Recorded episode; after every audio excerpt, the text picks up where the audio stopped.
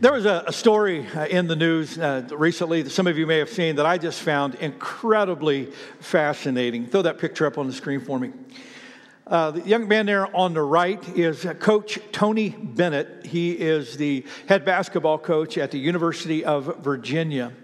Uh, last year, uh, for the first time in thirty-five years, uh, Coach Bennett led the University of uh, Virginia Cavaliers to the Final Four uh, of the college basketball championship.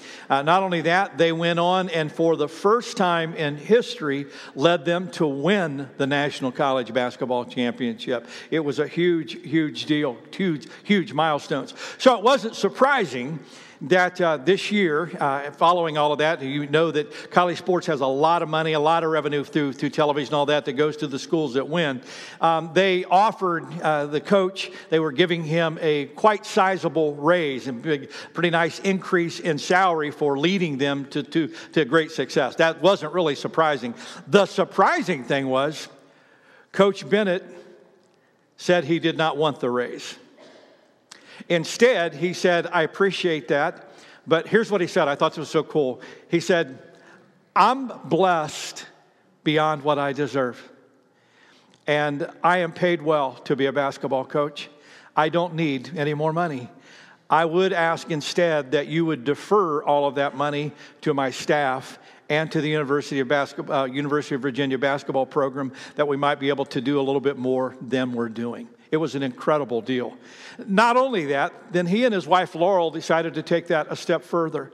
They approached the president of the university and said, my wife and I would actually like to give five hundred thousand dollars over the next few, several years to the University of Virginia for the athletes in a developmental program.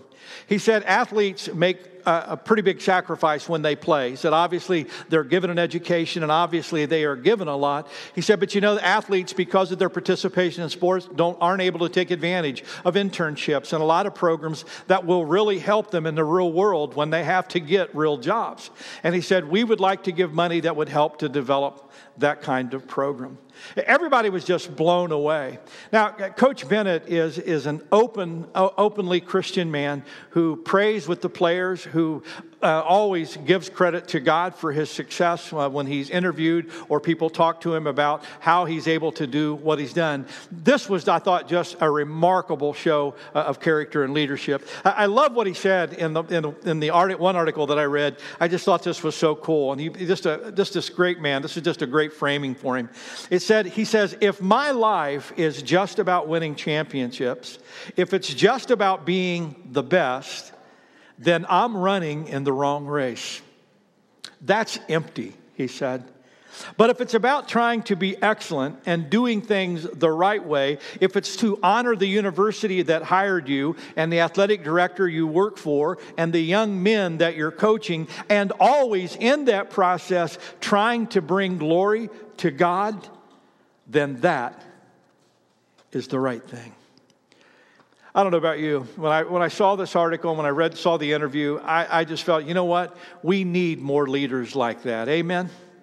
And that's what I want to I want to talk about today. Uh, we're in this series called Upside Down.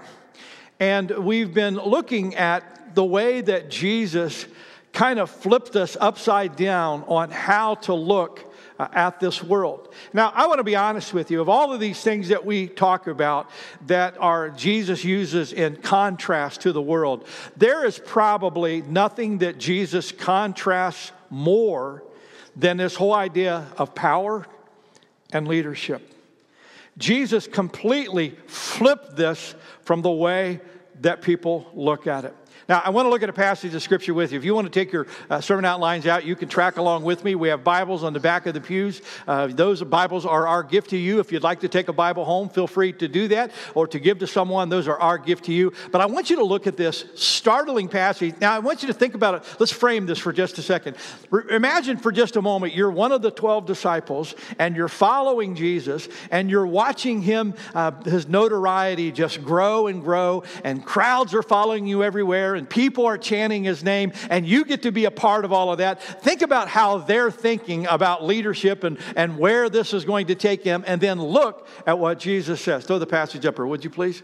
And so Jesus called them together and he said, you know that the rulers in this world lord it over their people, and officials flaunt their authority over those under them. But among you, it will be different. Read it out loud with me. Whoever wants to be a leader among you must be your, must be your what? Your servant. And he says, and whoever wants to be first among you must be the slave of everyone else. Now read the last sentence out loud as well. For even the Son of Man came not to be served, but to serve others and to give his life as a ransom for many. Do you understand how upside down that was for them? I mean, the disciples were used to religious leaders who were all full of themselves, who, who were all about being pompous and grand, and, and who made a big display of who they were and how much they knew. And all of a sudden, the King of Kings and Lord of Lords made and created a universe, walks on earth, and he says, I didn't come for you to serve me. I came to serve you. That's upside down. Now, I want to I want to unpack this with you today. Um, and I know what some of you are thinking. Some of you are thinking, oh, boy, I get off today because I'm not a leader. Now, if you have influence, you're a leader. If you have influence, you're a leader. You know, when we talk about leadership, we usually think about people in positions, but sometimes the most powerful leaders are people who have no position at all, but they have a lot of influence on the people around them. Now look at me, and I want you to repeat this out loud after me. Leadership is a gift from God. Let's say it again. Leadership is a gift from God. Now here's my question to you. How are you using that gift? You see, if you're a parent, you're a leader. If you're a grandparent, you're a leader. If you're a teacher, you're a leader. If you're a coach, you're a leader. If you assist in any way where you have influence on other people, you're a leader. Here's the only question. What kind of leader are you? Now, I tried to step back and, and with this message, and it really should be a whole sermon series, but let me try in the next two hours to unpack this for you as quickly as I, as I can. No, I won't be that long, I promise. I want to, first of all, just talk about what, what really is servant leadership. What really is it? You ready? Here we go. First of all, it, it's about being meek, not being weak. It's about being meek, not being weak. When Jesus was teaching, he, he would tell the crowd, learn of me because I am meek and humble of heart. Now, how many of you think Jesus was weak? Don't you dare hold your hand up.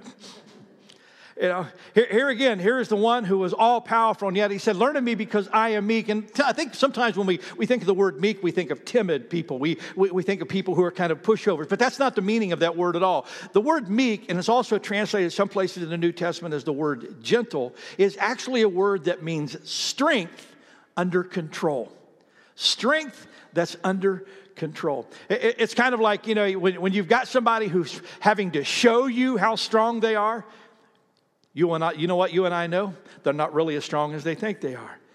Because people who know that they're strong, they don't have to demonstrate it. And that's what, what Jesus is talking about here. He's asking the question, are you enough of a servant leader that when you have power, you don't have to display it? When you have the ability to do, are you able to keep that under the control of God's Holy Spirit?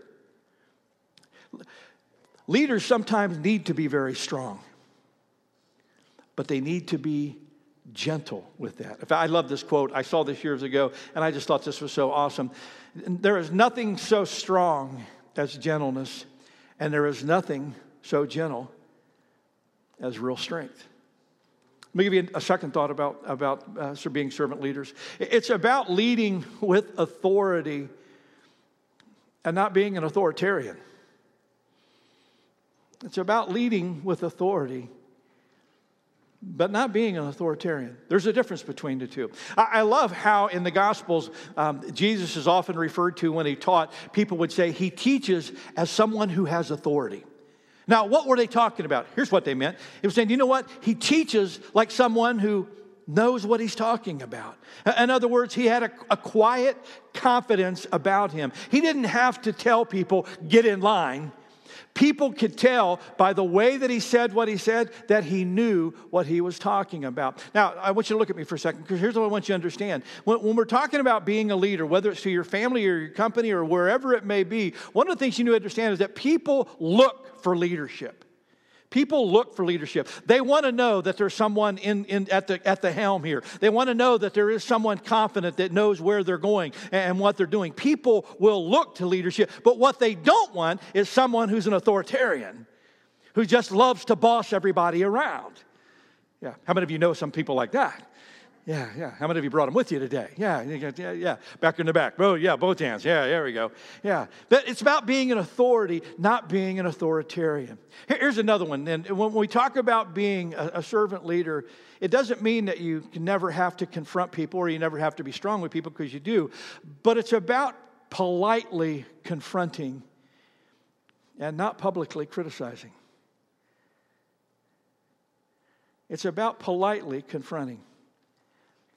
Not publicly criticizing. How you can almost always tell if a leader is not sure of themselves is how they correct someone in front of other people. You see, because leaders who aren't sure of themselves, leaders who who who have, are, are questioning their own ability to lead, they, they, they love to put other people down. They love to do that publicly because that, that shows how strong they are. But when you're confident as a leader, you don't have to do that. You, you can go to people privately and say, Will, I love you, man, but you messed up. And you need to confess you messed up. You messed up, didn't you? Come on, the whole congregation, tell them loud. You messed up, didn't you? No, no, no, no. Yeah. You see, that's one of the things that we talk about a lot in leadership when you're creating a culture, is that you praise people publicly, but you only bring correction to them privately. Amen? Look at me, parents. And that's generally true with children, too. I know there are times we have to pull our children aside. I know there are times we have to correct them. And I know there are times publicly they're acting out and we have to take them out. But can we just agree together? Good parenting seeks not to humiliate the child. Amen? Yeah. That gets me to the last one. When, when we discipline, it's disciplining in brokenness and not in anger. It's disciplining in brokenness and not in anger. You know, years ago, I, I was at a, a pastor's conference, and there was a, uh, just a, a great uh, African-American uh, pastor named Ron Fowler that I grew up around, that I just regarded as a, as, as a great mentor and, and example. And I remember him preaching to us pastors, and he, he made a statement that I always thought was really interesting. He said, if, if, you're, if you're preaching a prayer, a, a sermon of judgment, he said, if you're really preaching a sermon of judgment and, and the hellfire and brimstone of God, he said, if you, if you can do that without a broken heart, you really shouldn't be preaching it. That stuck with me. Because what he says is that when you know you have to come down on somebody, when you have to lean in somebody, when you have to bring correction or discipline to somebody, your heart ought to break for them. Look at me. Hear, hear this loud and clear. When you're a real, true servant leader, you regard relationships more valuable to you than your rights. Now, you may have the right to discipline them, but you want to do it in a way that to the best of your ability preserves that relationship. Does that make sense? Okay? Well, let's talk about it. You say, how can you be a better servant leader? How can you be a better servant leader at home, at work, church, wherever you find yourself? How, how can you do that? You ready? Let me give you a few things and you can pick your poison here this morning. You ready? Here we go. Here's the first one. Confront your insecurity. Confront your insecurity. Okay, come on. It's just us. How many of you be honest enough to admit publicly you have some insecurities from time to time? Yeah. And that's one of the things that gets a, gets in, in, in the way of us when we're trying to lead on, on, on all levels. I, I thought this was just a, an astounding story. Throw that picture up on the screen. That, this is a, a, a guy, he's a, he's a manager. He's a Chinese uh, uh, guy that uh, manages a travel agency. And uh, it was so funny. Yeah, as you talk about insecure as a leader, uh, where he where he had this ran this company in China, they didn't have they don't have Facebook, but they have kind of a Chinese equivalent to it. And he decided that he wanted to make these posts on his Facebook page. And when he would do that, he would do it during company time, but he would have the employees, he would do something he thought was a profound statement. He would post it on the Facebook page, and they would he would have one of his employees read it over the loudspeaker, so the entire, and then every single employee, all two hundred of them, were to comment on that quote. And he did that all day long. And again, a lot of it was about wanting affirmation, and I'm, I'm and what was so interesting is at the end of the day, when he was looking at the comments, uh, most of the people just gave it a thumbs up, just gave it a like, you know, and uh, very few people actually. And he he was so up, upset that he didn't get a lot of lavish feedback from his employees. He fined them, all two hundred of them. He fined them for not giving him the kind of feedback that he was looking for. That's a case study in insecurity. Insecurity comes out as leaders when, when we're afraid of being wrong. Uh, insecurity comes out as leaders when, when we're afraid that someone else may get the attention and we might not. Insecurity comes out when we have a lot of self-doubts about ourselves and, and afraid people are going to find out that we're really a, a fraud at doing this. Insecure people have control issues.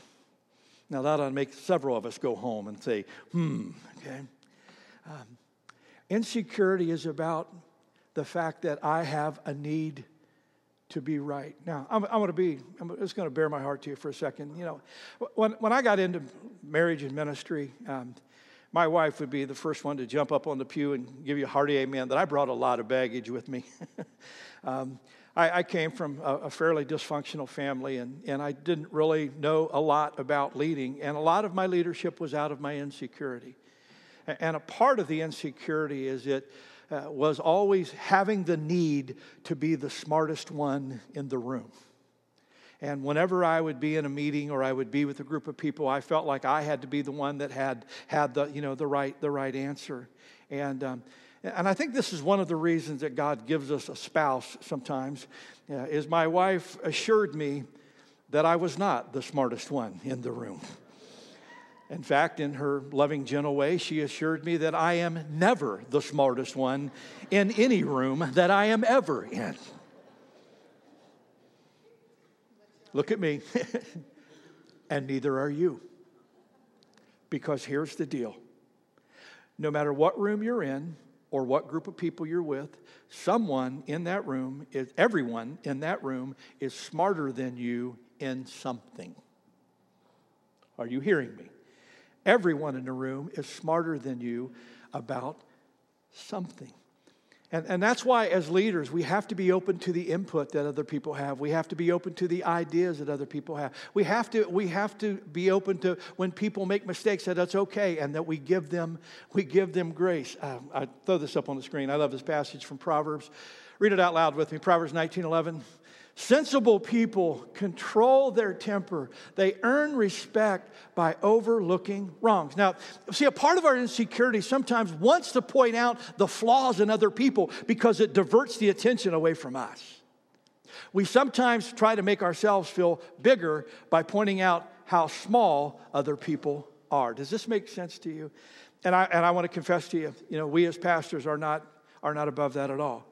Um, several years ago, I was I was at a, at a church. I was not the guest speaker. I just happened to be attending the church that day. And as it came time for the pastor to come out uh, to, to get up to speak, um, they had a, an open stage, much like ours, but the pastor preached from a, a podium like, like Pastor Will does. And they they brought a, a they, they were supposed to bring somebody was supposed to bring a podium out. Well, they didn't they didn't bring it out. And I'll never forget watching this pastor step up on stage and stand here. And did this for a moment. And then he said, well, I guess I'll get my own podium today. And he walked over and brought the podium over.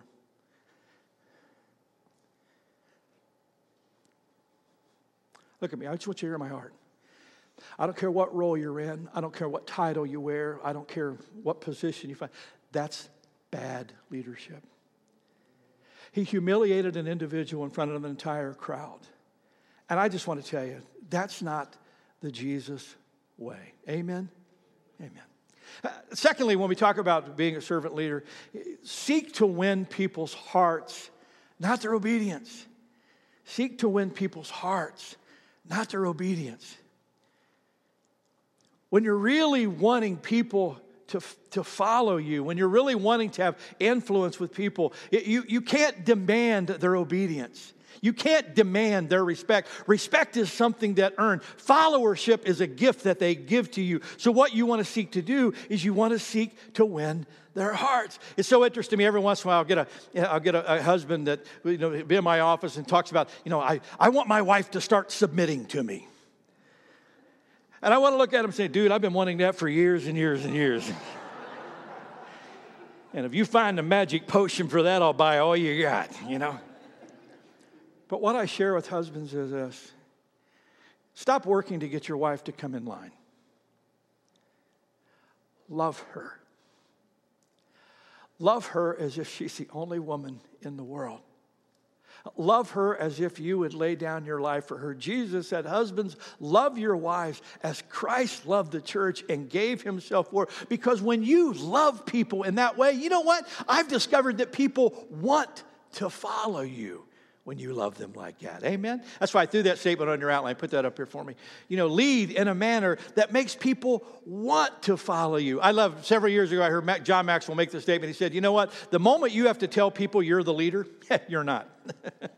If you've got to tell them, I'm the leader here, you know what? You're not. But if you win their hearts, they'll follow you anywhere. I, there's a great, great story uh, in the Old Testament. Uh, it's about King David. King David was a fascinating leader who loved his people, loved his men, uh, just, just ferocious. I mean, he just was ferocious in his loyalty to his people, and he would do anything for them. And there's a great story when they were at the, the cave of Adullam, and the, the Philistines have the, the city of Bethlehem occupied, and they're sitting there, and you can almost see them. It's a camp. They're having this campfire, and they're talking. And David just kind of makes this comment. He says, you know, You know, man, I would give anything. I'd give anything for a drink of water from that well in Bethlehem.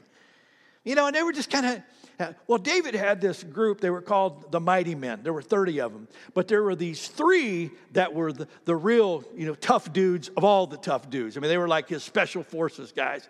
And these three heard what David said, and they did the unthinkable. They got, they sneaked their way to the Philistine, to, to Bethlehem. They fought their way through the Philistine forces. They got water out of that well, fought their way out, and brought it back to King David. And I can remember reading this story, thinking to myself, how much love do people have to have for a leader like that to risk their lives to do something for him? And you got to see David's response to know how precious this was to him. Because when they gave him this water, you can see these guys, they're tired, they're dirty, they're, you know, they're, they they may be cut up or whatever from the, from fighting. And they give this, this bucket of water to David, and David takes this water and he looks at these guys, and you can just see the tears rolling down his face as he looks at these men who are so tenaciously loyal. And he said, this water is as precious to me as the blood of these men who risked their lives on my behalf. It's so sacred, I can't begin to drink it. And David poured it out as a drink offering before God. It was the highest honor he could pay those guys. How about the people that you have influence? Do they know how dearly you love them? Uh, there, there was a quote by Uh, Maya Angelou some years ago. Put that up on the screen for me. She said, you know what? I've learned that people will forget what you said, and people will forget what you did, but people will never forget how you make them feel. And that is so true. That is so true.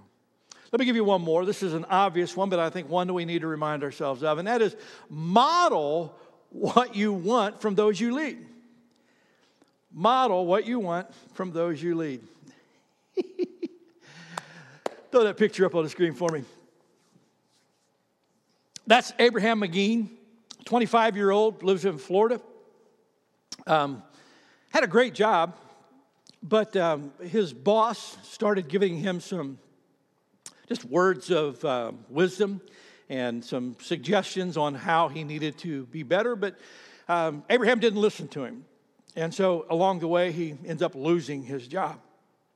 Now, he had a good job, he made good money, but his uh, desires were exceeded his income, and so he had gotten himself in about thirty thousand dollars debt. And so now he's out of a job and has that much debt. He's trying to figure out what to do, so he thinks, oh, I'll do something really smart. I'll rob a bank. Throw that picture up on the screen. So he disguises himself as an old man, walks into a Chase bank with a fake gun, and demands ten thousand dollars, which they give him, and he leaves. He gets away. Within the hour, I mean, literally within fifty-five minutes, he takes that money to a casino where he quickly loses three thousand dollars of the ten thousand dollars he just got, trying to make that. So he thinks, gosh, I got away with this once. I can do it again.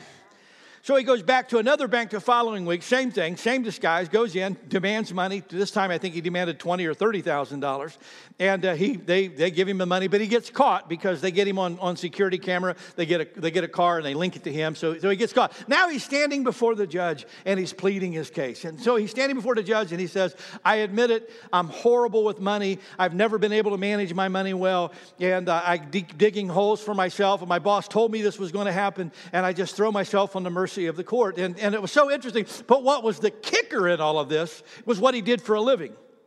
He was a financial advisor. Now, how many of you would trust your money with a guy like that? Now, and I saw that and thought, you know what? So often when we talk about leadership, leadership is not about telling people where to go and what to do. Leadership is modeling for people the way to live. That's why I love how Paul framed it. Throw that passage up on the screen for me. I love this. Read it out loud with me. Follow my example as I follow the example of, of Christ. It's modeling it. Look at me. You know, one of the things particularly, we talk about being a teacher. We talk about being a, a, a pastor. We talk about being a parent or a grandparent. We talk about being a, a supervisor in an office or, or those kinds of things. You got to understand that we create the culture around us by the way that we act and live. I heard this years ago, and it is so true. You see, you can teach what you know, but you reproduce what you are. Amen. Let me give you one last thought this morning. View your leadership in whatever capacity it is as an entrustment from God. View it as an entrustment from God. Remember where we started today? Leadership is a gift from God. Throw that passage up on the screen. Paul wrote to the Roman church and he said, if your gift is to encourage others, be encouraging. If it's giving, give generously. Read it with me. If God has given you leadership ability, take the responsibility. Take it how? Now on your outline, I just want you to circle that word. Now here's my question to you. Have you really given thought to the influence that you have?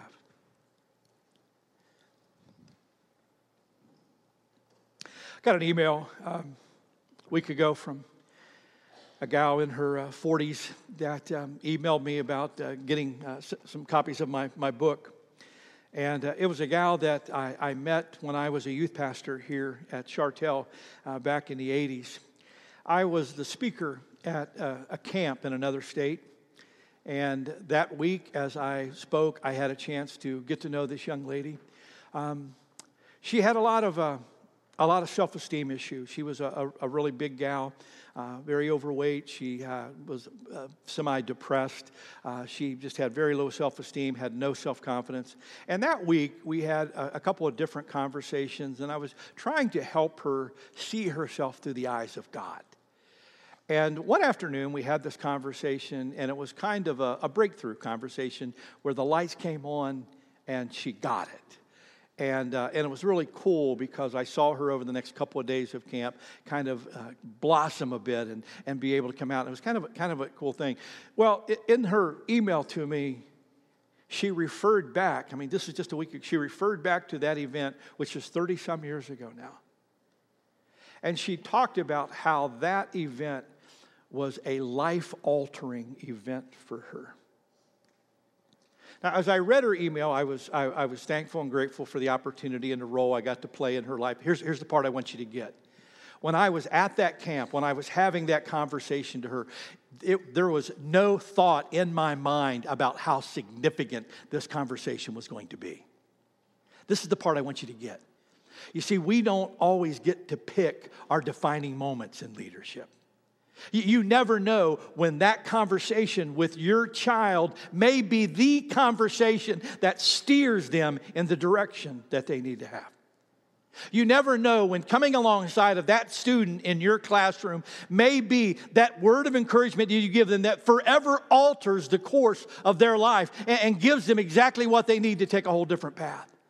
You, you never know when coming alongside of an employee at, at work uh, and, and noticing how they're struggling and just being able to give them some, some words of wisdom or advice or just letting them know they're not alone. You have no idea when these kinds of moments forever change the trajectory of people's lives. You see, sometimes leadership on all levels is something we get really careless with, and we can't. Because when you're a parent, when you're a grandparent, when you're a teacher, when you're a pastor, when you're involved in leadership, when you have influence in another student's life, your words carry more power than you know. And you can lift them. You can change them. You can help them. Or you can crush them.